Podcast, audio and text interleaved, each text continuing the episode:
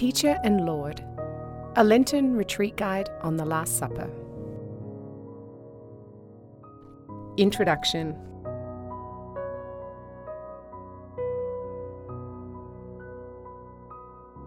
The highlight of the Church's liturgical year is Holy Week, beginning with Palm Sunday, including Holy Thursday and Good Friday, and culminating with the Easter Vigil and the beginning of the Easter season.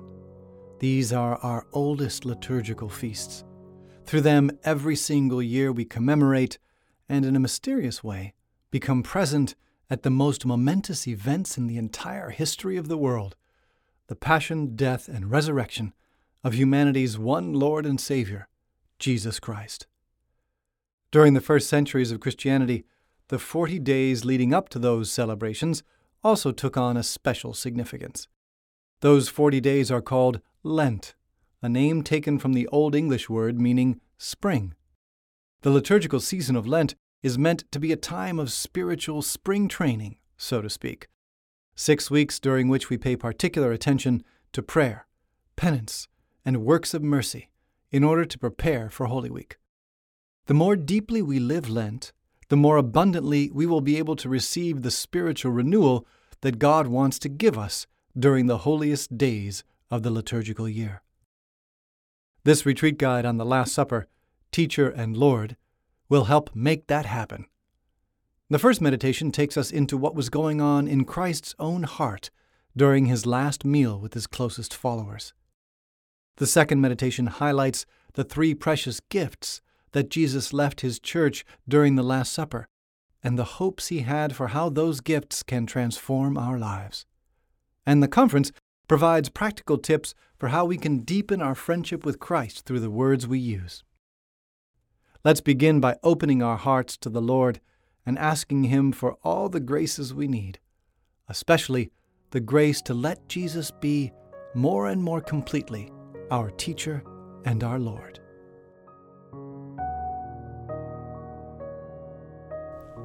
First meditation Love and Sorrow.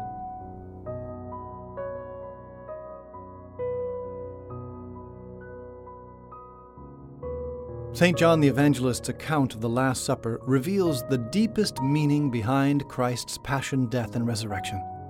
Here is what he writes in the very first verse of the 13th chapter of his Gospel. Before the feast of Passover, Jesus knew that his hour had come to pass from this world to the Father. He loved his own in the world, and he loved them to the end. Jesus knew that his hour had come Throughout John's Gospel, references to Jesus' hour appear frequently. It's the term St. John uses to refer to Christ's passion, death, and resurrection, the central events in the redemption of the fallen human race. And what is our Lord's motivation to work that redemption? To accept the suffering that his hour would entail? Love. His, God's, love for us broken, sinful human beings. That's the engine, the heart, behind everything Jesus did, and especially behind his obedience up until death on the cross, a loving obedience to his Father that would reverse and atone for the self centered disobedience of every human sin since the sin of Adam and Eve in the Garden of Eden. The phrase St. John uses to explain this motivation of love is worth considering more deeply. He says that Jesus, having loved his own in the world, his followers, the people he came to call and redeem, now loves them to the end. What is St. John getting at here? Spiritual writers and biblical scholars have reflected on that phrase since the early years of the Church. Most of them agree about what John is getting at. Jesus gave many proofs of his love during his years on earth his companionship with his followers, his miraculous healings, his liberation of so many people from demonic influence, and all his teaching about where true happiness and meaning can be found. And yet, he knew the human heart well. He knew that because of original sin and all the wounds to our hearts that come from experiencing the brokenness of this fallen world, it is hard for us to truly believe in God's unconditional love. It is hard for us to truly, fully trust that God loves us. Sometimes we think we have failed and sinned too much. Other times, we think that we are simply too inconsequential, too small. Still other times, we get stuck in thinking, consciously or unconsciously, that the Christian life is really about earning God's love, about working hard to make ourselves worthy of His love. But those are all distortions of the truth. Yes, we are sinners. Yes, we are small, limited creatures. Yes, we are called to make good use of the gifts we have been given. All of that is true. But none of those truths mean that God is holding back His love, His care, His interest, or His grace. He is not waiting for us to become perfect in order to begin loving us. On the contrary, it is His unconditional and merciful love that actually initiates our whole journey of healing, redemption, and spiritual growth. His love precedes ours. Our love is always a response to His. Jesus knew that it's hard for us to accept and understand that. So he decided to give us yet another proof of his love, something more radical than his teaching and his miracles he decided to give us the supreme proof of his absolute, infinite, unlimited love. This is what St. John means when he writes that Jesus loved those who were his own in the world and he loved them to the end. Throughout all the spiritual, moral, emotional, and physical pain of his passion, from the Garden of Gethsemane, being abandoned and betrayed by his closest friends, to being unjustly condemned by the Sanhedrin and by Pontius Pilate. Through his scourging, humiliation, crowning with thorns, and crucifixion, Jesus was loving us to the end, to the extreme, showing that no matter what this sinful fallen world does, nothing can extinguish God's commitment to us. Nothing can ever make God the Father abandon his children or give up on them. Later during the Last Supper, Jesus told his apostles, Whoever has seen me has seen the Father. Jesus accepted the hideous, violent assaults of evil without ever retaliating, without ever condemning his enemies, without ever altering the gaze of goodness and love that had shone without fail from his glorious face since the day of his birth. As St. Peter describes it in his first New Testament letter, when he was insulted, he returned no insult. When he suffered, he did not threaten. Instead, he handed himself over to the one who judges justly. He himself bore our sins in his body upon the cross, so that free from sin, we might live for righteousness. And St. Paul puts it even more succinctly. But God proves his love for us in that while we were still sinners, Christ died for us. So, the desire to give a supreme proof of God's unconditional love for each one of us, a proof that would stand the test of time and be strong enough to break down all our suspicions, fears, and doubts, was in Christ's heart as he endured his passion and death. But something else was there too. St. John describes it like this When he had said this, Jesus was deeply troubled and testified, Amen, amen, I say to you, one of you will betray me. This isn't the first time St. John tells us that Jesus' heart was troubled. In the previous chapter, when Jesus is speaking about his coming passion, right after his triumphal entry into Jerusalem on Palm Sunday, he says, I am troubled now. Yet what should I say? Father, save me from this hour? But it was for this purpose that I came to this hour. Father, glorify your name. Jesus feels anguish in his heart, mind, and soul, even before he begins to be tormented in his body. He knows what his Father is asking of him to redeem the world through suffering, through absorbing all the sin and guilt of the world into his own soul, knowing the indescribable agony it will cause him. And it makes him tremble. The other Gospel writers describe just how much Jesus was troubled when they tell us about his prayer later on Holy Thursday in the Garden of Gethsemane, right after the Last Supper. he took with him Peter, James, and John, and began to be troubled and distressed. Then he said to them, My soul is sorrowful even to death. Remain here and keep watch. He advanced a little and fell to the ground, and prayed that if it were possible the hour might pass by him. He was in such agony, and he prayed so fervently, that his sweat became like drops of blood falling on the ground. Love and sorrow. These were the melodies playing in our Lord's heart throughout his passion. Infinite love for each one of us, which makes almost infinitely intense the sorrow he felt for all the damage that sin has done, is doing, and will do to the human family. Love and sorrow, two of our deepest human experiences, and Jesus makes them his own in a dramatic way throughout his passion. Love and sorrow are the keys that can unlock all the lessons Jesus wants to teach us, all the graces that he wants to send us through our contemplation during Lent of his passion, death, and resurrection. In the next meditation, we will look at the three gifts Jesus gave during the Last Supper. But for now, we may want to take some time, in the quiet of our hearts, to enter into that contemplation. The following questions and quotations may help your meditation.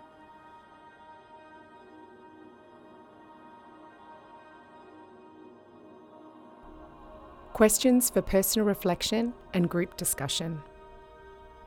In his passion, Jesus loved us to the end. What are my initial reactions when I hear God's love described as limitless and unconditional? Where are those reactions rooted? Speak to our Lord about that.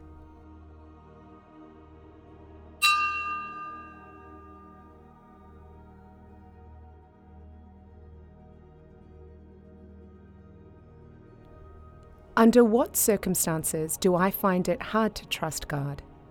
Why? What would Jesus say about that?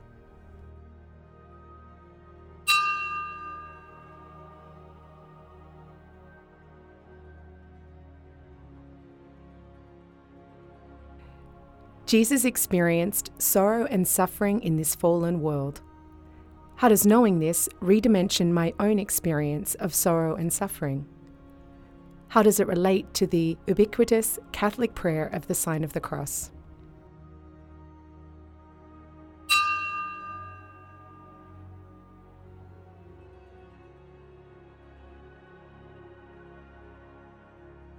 Three quotations to aid your meditation. Romans chapter 8, verses 28 and 31 through 34. We know that all things work for good for those who love God, who are called according to his purpose. What then shall we say to this? If God is for us, who can be against us? He who did not spare his own Son, but handed him over for us all, how will he not also give us everything else along with him? Who will bring a charge against God's chosen ones? It is God who acquits us. Who will condemn? It is Christ Jesus who died, rather was raised, was also at the right hand of God, who indeed intercedes for us.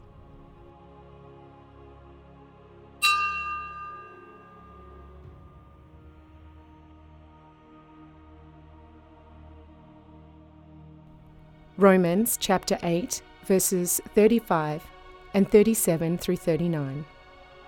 What will separate us from the love of Christ? Will anguish or distress, or persecution or famine, or nakedness, or peril or the sword? No, in all these things we conquer overwhelmingly through him who loved us. For I am convinced that neither death, nor life, nor angels, nor principalities, nor present things, nor future things, nor powers, nor height, nor depth, nor any other creature will be able to separate us from the love of God in Christ Jesus our Lord.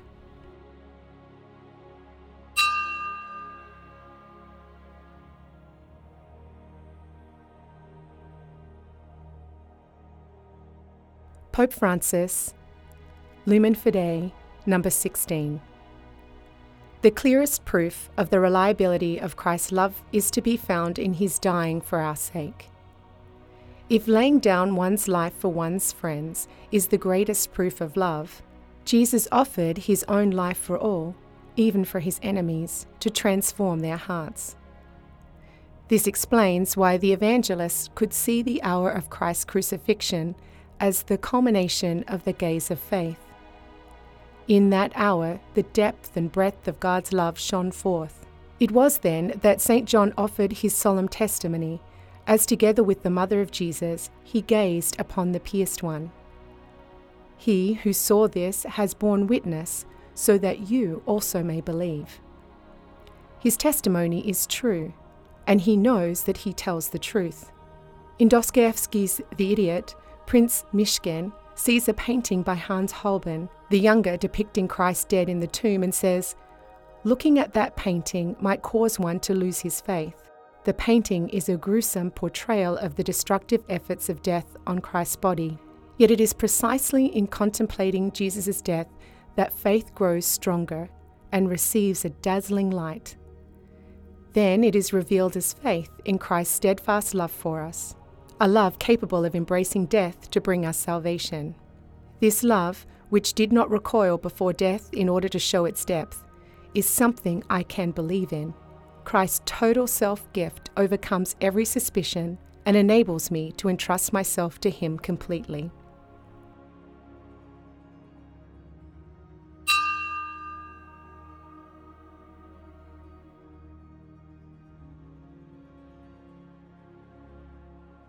Jesus' first words during the Last Supper, according to the Gospel of Luke, reveal that there's even more in his heart than the love and sorrow we contemplated in the first meditation. Here is what he said When the hour came, he took his place at table with the apostles. He said to them, I have eagerly desired to eat this Passover with you before I suffer. In the original Greek, the two words eagerly desired are actually the same word just used in two different ways, once as a verb and once as an adverb. The Greek term is epithymia, and it means deep, burning desire, the type of feeling that springs from the very core of the soul. By using this word twice in a row, the scriptures are telling us that Christ's whole heart and soul were fully engaged in the drama of the Last Supper. Some biblical scholars translate it differently in order to try and communicate the intensity of our Lord's earnestness during those hours. Instead of saying, I have eagerly desired, they translate the Greek as meaning, with desire I have desired. This is a more literal translation, and its very awkwardness in English seems to embody the overflowing, almost inexpressible emotion of this encounter Jesus has with his closest followers.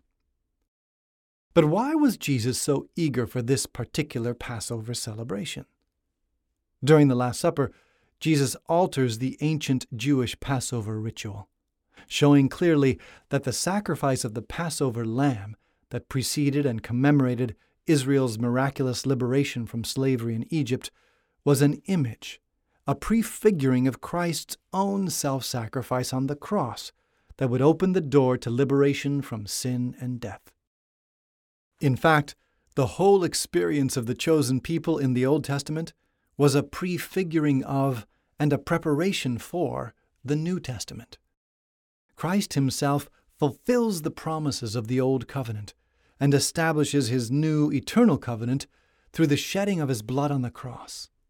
That covenant will make everyone who believes in Christ and follows him a true child of God through grace.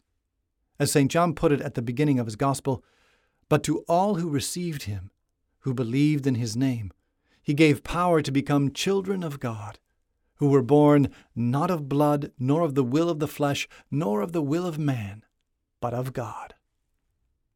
The Last Supper is intimately connected to that sacrifice, to that new covenant, through the three gifts that Jesus left us during it. These three gifts enable us to actually participate in Christ's redemption, not just admire it from a distance.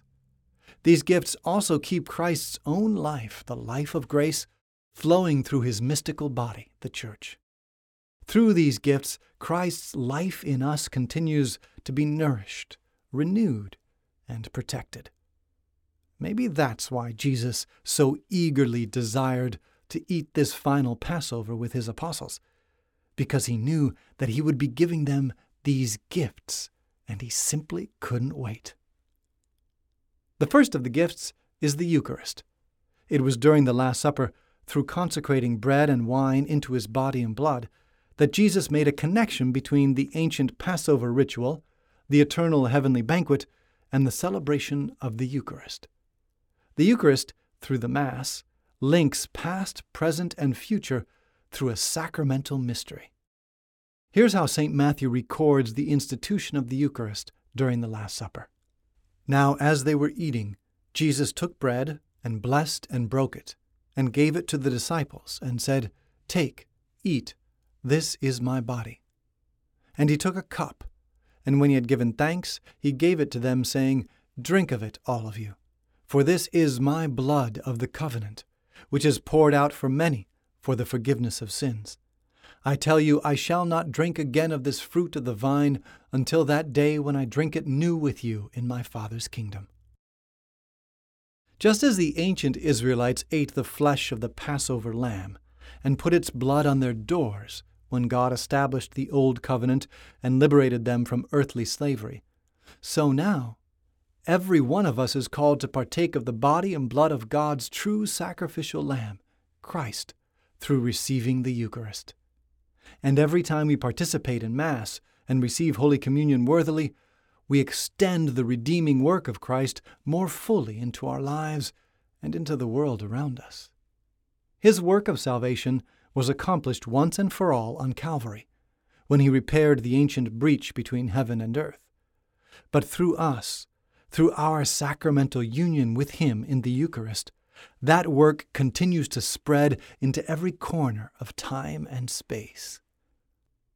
This is why Blessed Pope Paul VI could write that the celebration of the Eucharist is the source and summit of the life of the Church and the focal point of all the Church's efforts at evangelization.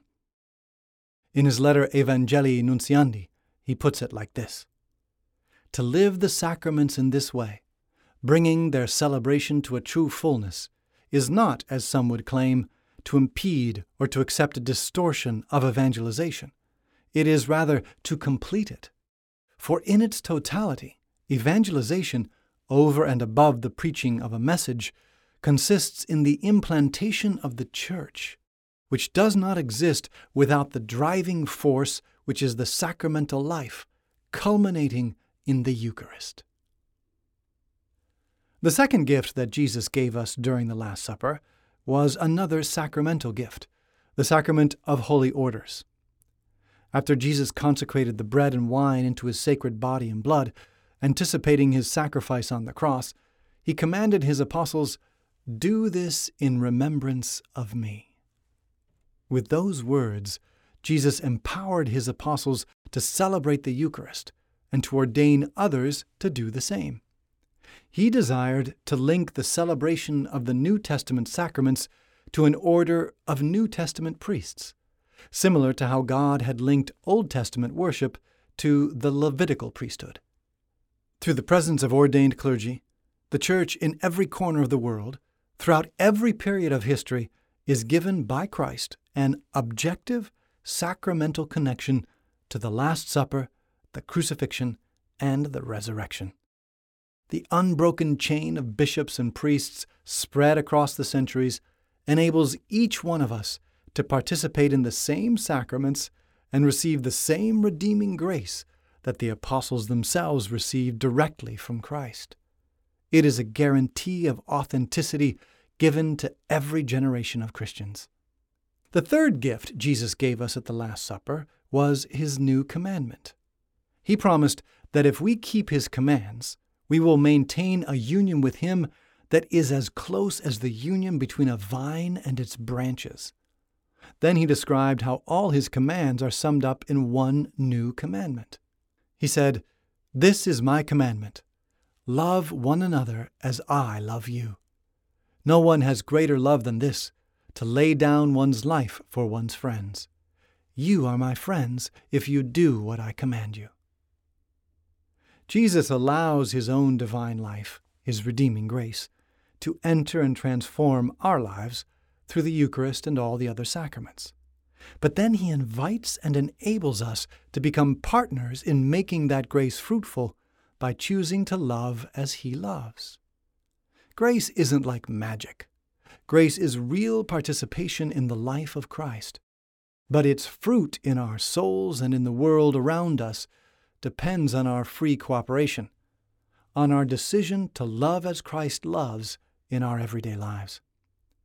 Only in this context does the unforgettable Last Supper gesture of Jesus washing his disciples' feet, which we commemorate liturgically every Holy Thursday, take on its fullest meaning. We are called to build up Christ's kingdom in ourselves and in the world through following the example of Jesus, who humbled himself, serving his disciples by performing a lowly, inglorious task reserved to slaves. Here is how Jesus himself explained it to his stunned apostles after he had finished washing their feet. When he had washed their feet and taken his garments and resumed his place, he said to them, Do you know what I have done to you? You call me teacher and Lord, and you are right, for so I am. If I, then, your Lord and teacher, have washed your feet, you also ought to wash one another's feet. For I have given you an example, that you also should do as I have done to you. Truly, truly I say to you, a servant is not greater than his master, nor is he who is sent greater than he who sent him. If you know these things, blessed are you if you do them. The gift of holy orders to keep grace flowing into the church and the world for all time. The gift of the Eucharist to be supernatural nourishment along our pilgrimage of faith. And the gift of the new commandment, a light to guide our every action and decision as we strive day by day to learn from Christ our teacher and to obey Christ our Lord such great and wonderful gifts. No wonder Jesus desired with desire to eat that meal with his apostles. In the conference, we will reflect on one concrete way we can live out that new commandment. But for now, let's take some time to reflect prayerfully on the meaning of these gifts and on what use we are making of them. The following questions and quotations may help your meditation. Second meditation Three gifts from the Last Supper. Questions for personal reflection and group discussion. What would washing one another's feet look like in my life? Where do I find it hard to serve others in my daily life? Speak with our Lord about those relationships and situation.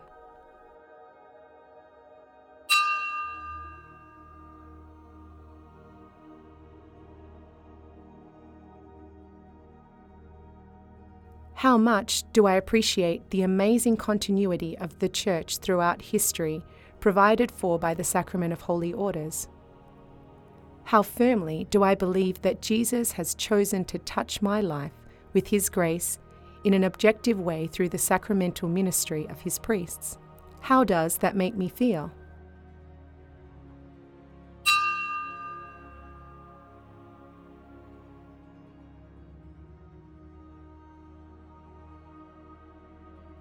What role does the Eucharist play in my life? What role would I like it to play? What can I do to make this gift of our Lord more fruitful for my heart, mind, and soul?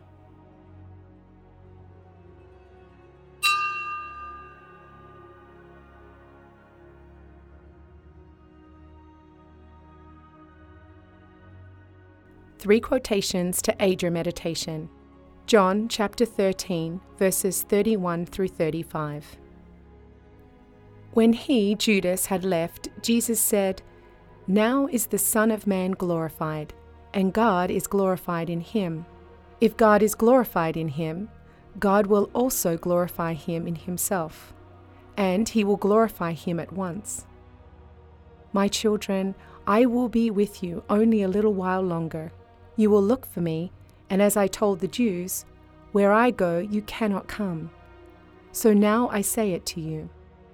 I give you a new commandment love one another. As I have loved you, so you also should love one another.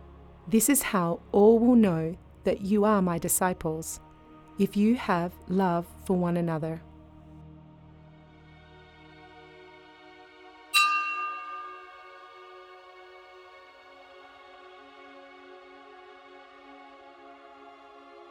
John chapter 13, verses 1 through 5 and 12 through 15.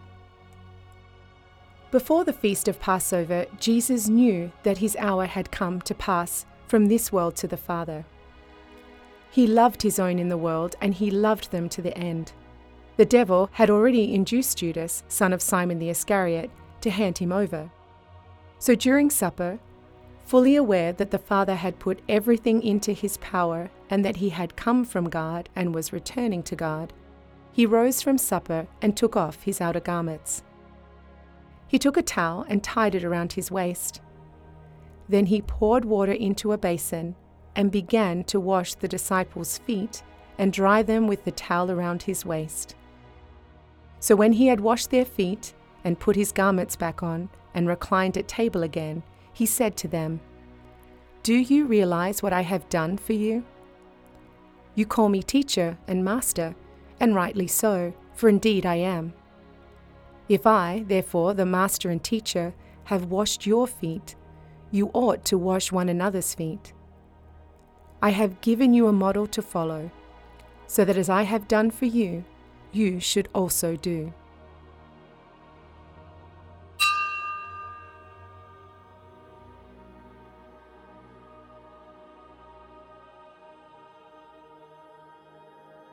Luke chapter 22, verses 14 through 20. When the hour came, he took his place at table with the apostles. He said to them, I have eagerly desired to eat this Passover with you before I suffer, for I tell you, I shall not eat it again until there is fulfillment in the kingdom of God. Then he took a cup, gave thanks, and said, Take this and share it among yourselves, for I tell you that from this time on I shall not drink of the fruit of the vine until the kingdom of God comes. Then he took the bread, said the blessing, broke it, and gave it to them, saying, This is my body, which will be given for you. Do this in memory of me. And likewise, the cup after they had eaten, saying, this cup is the new covenant in my blood, which will be shed for you.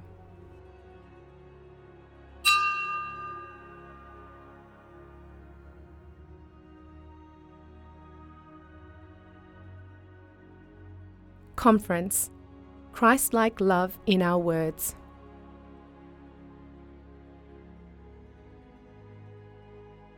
Love one another as I have loved you. That is Christ's new commandment, his Last Supper gift to the church, to all of us, that allows us to become co redeemers with him, to be his partners in the extension of his kingdom to every corner of our own lives and to every corner of this beautiful, fallen world. With his grace at work in us, our choices to love as Christ loves truly can be the catalyst for growth in holiness, happiness, and supernatural fruitfulness day by day. Many of the ways we express this love, the works of mercy, as Catholic spirituality traditionally calls them, are not available to us every single day.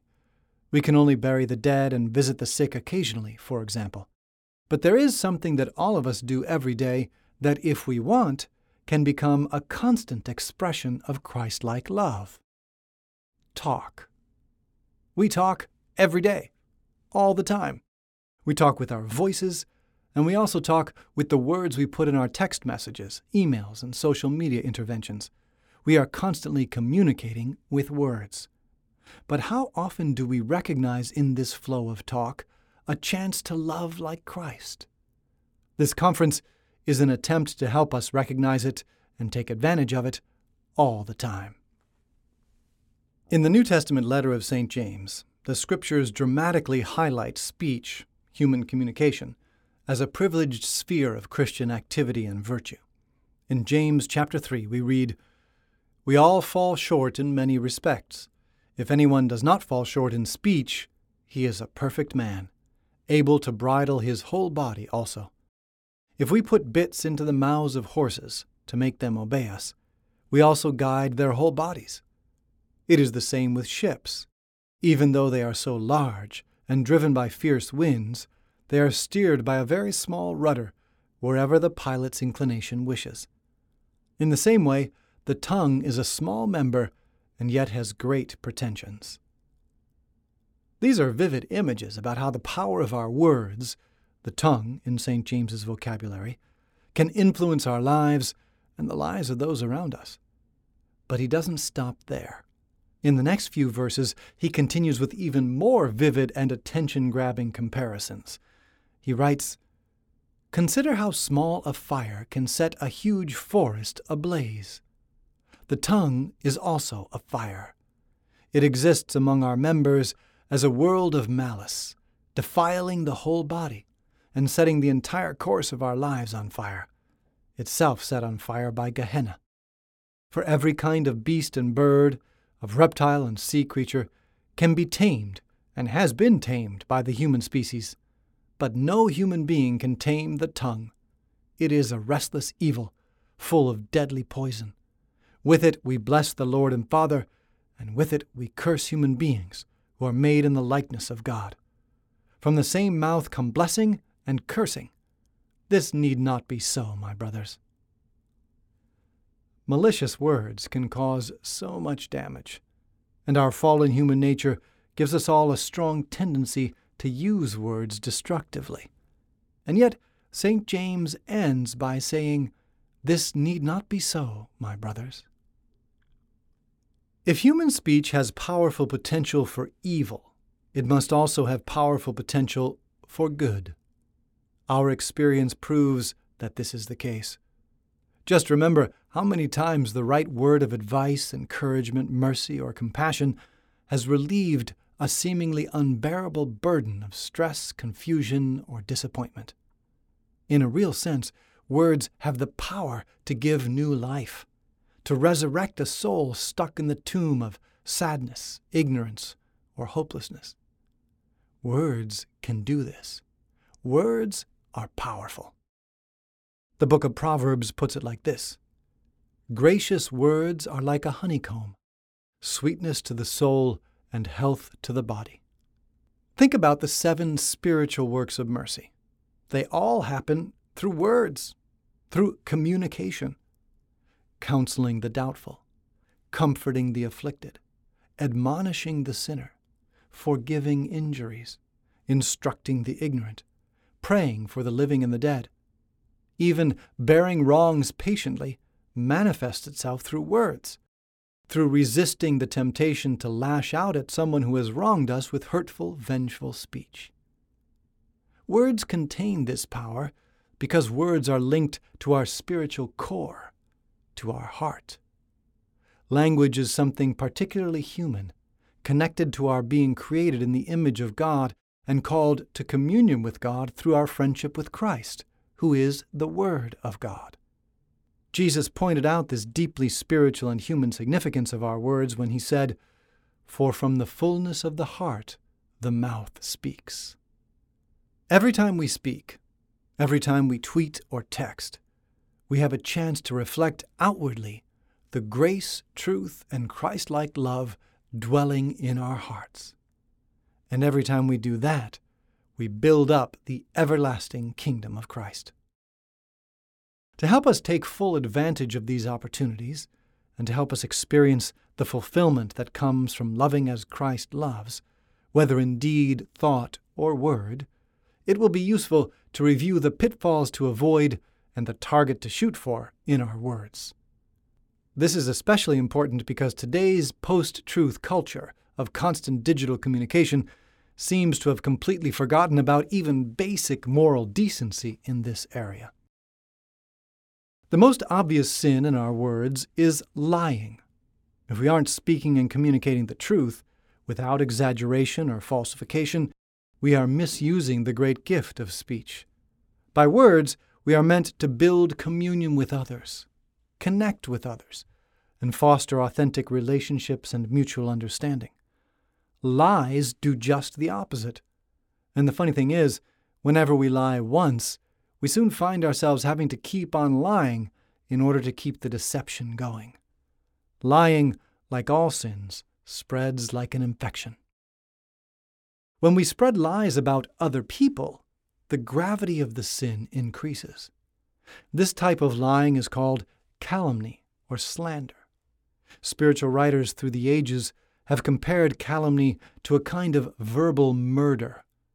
With our false words, we destroy other people's reputations and make it impossible for them to live normal, fruitful lives. We can do irreparable damage with calumny, which is why repenting from this sin always requires us to make an attempt to repair whatever damage we caused. We can also do damage to other people even when we speak truthfully about them. We can talk to others about their faults and failures, for example, when there is absolutely no need to do so. We can spread stories about their mistakes and their flaws, stories that may be true, but that other people have no right to know, and that will change forever the way they see that person. This sin is called detraction, and it is common fodder for gossip and talebearing. This is an abusive use of the truth, and we should avoid it like the plague that it is. We should avoid doing it, and we should also stop it or refuse to listen when other people do it. Whenever we are speaking about other people, our basic rule of thumb should be to avoid saying or listening to anything that we wouldn't say if that person were in the room with us. That's a concrete application of our Lord's golden rule love your neighbor as yourself. Flattery and boasting are other ways that we can deviate from the truth and use words to distort relationships instead of building authentic communion. And harsh, wounding, or destructive criticism is another way to abuse the truth. It is often the result of uncontrolled anger. When we see something that can be improved, we should choose the circumstances and manner of speaking about it that will build others up, not tear them down. This is what constructive criticism, loving and wise feedback, is all about. If we tend to keep falling into one of these sins on a regular basis, it would be worthwhile to reflect deeply on why. There could be some fear or self protection mechanism at the root of the habit, something that needs to be touched by God's grace, healed, and removed from the garden of our soul. Those are the destructive ways of using words that we should avoid. But what about the positive use of words? We have already reviewed the seven works of spiritual mercy, which open up a wide arena for loving others with Christ like love through what we say. But I would like to finish this conference with a quotation from St. Paul, who gives a good summary of what we should strive for as Christians in our speech and communication. In his letter to the Ephesians, he writes, do not use harmful words in talking. Use only helpful words, the kind that build up and provide what is needed, so that what you say will do good to those who hear you. And do not make God's Holy Spirit sad, for the Spirit is God's mark of ownership on you, a guarantee that the day will come when God will set you free. Get rid of all bitterness, passion, and anger. No more shouting or insults no more hateful feelings of any sort. Instead, be kind and tender hearted to one another, and forgive one another, as God has forgiven you in Christ. Let's welcome the gift of Christ's new commandment, the gift he gave us at the Last Supper, so that we can actively cooperate with the flourishing of God's saving grace in our lives and in our world. And let's start with the handiest tools at our disposal our words. The following questionnaire will help you apply these general spiritual truths to your particular life situation. Personal questionnaire How often have I reflected on the power of words? How convinced am I that my words really are a daily arena where I can contribute to or hinder the building up of Christ's kingdom?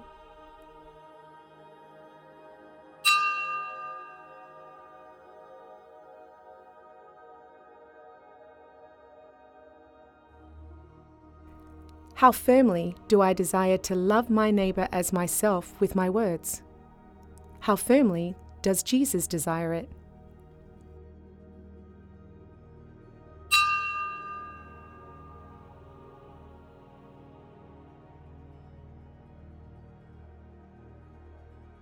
What role, if any, does lying play in my life?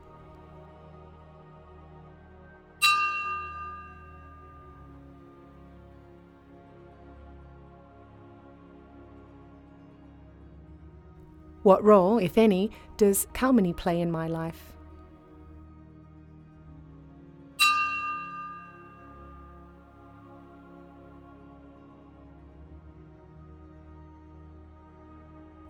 What role, if any, does detraction, gossip, and tale-bearing play in my life?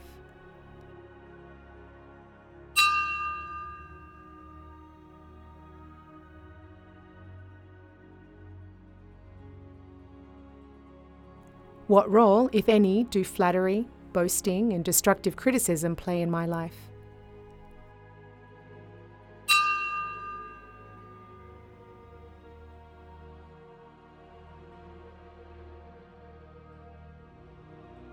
In what situations do I tend to say things that I later regret? What can I do to avoid falling into that in the future?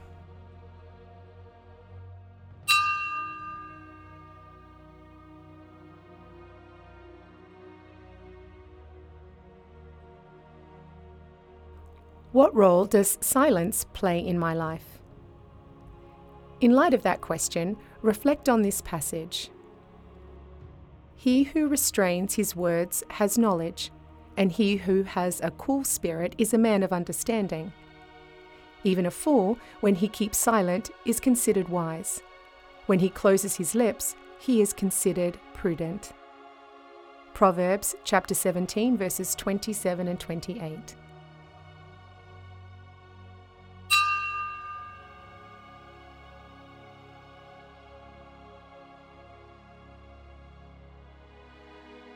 How good a listener would I consider myself? How good a listener would my family members consider me? My colleagues? What could I do this week to be a better listener?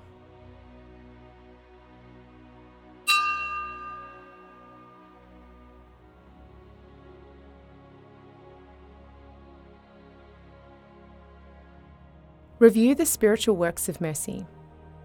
Which of them do I have frequent opportunities to engage in? What can I do to take better advantage of those opportunities? Comforting the afflicted, counseling the doubtful, instructing the ignorant, admonishing the sinner, forgiving injuries, bearing wrongs patiently, praying for the living and the dead.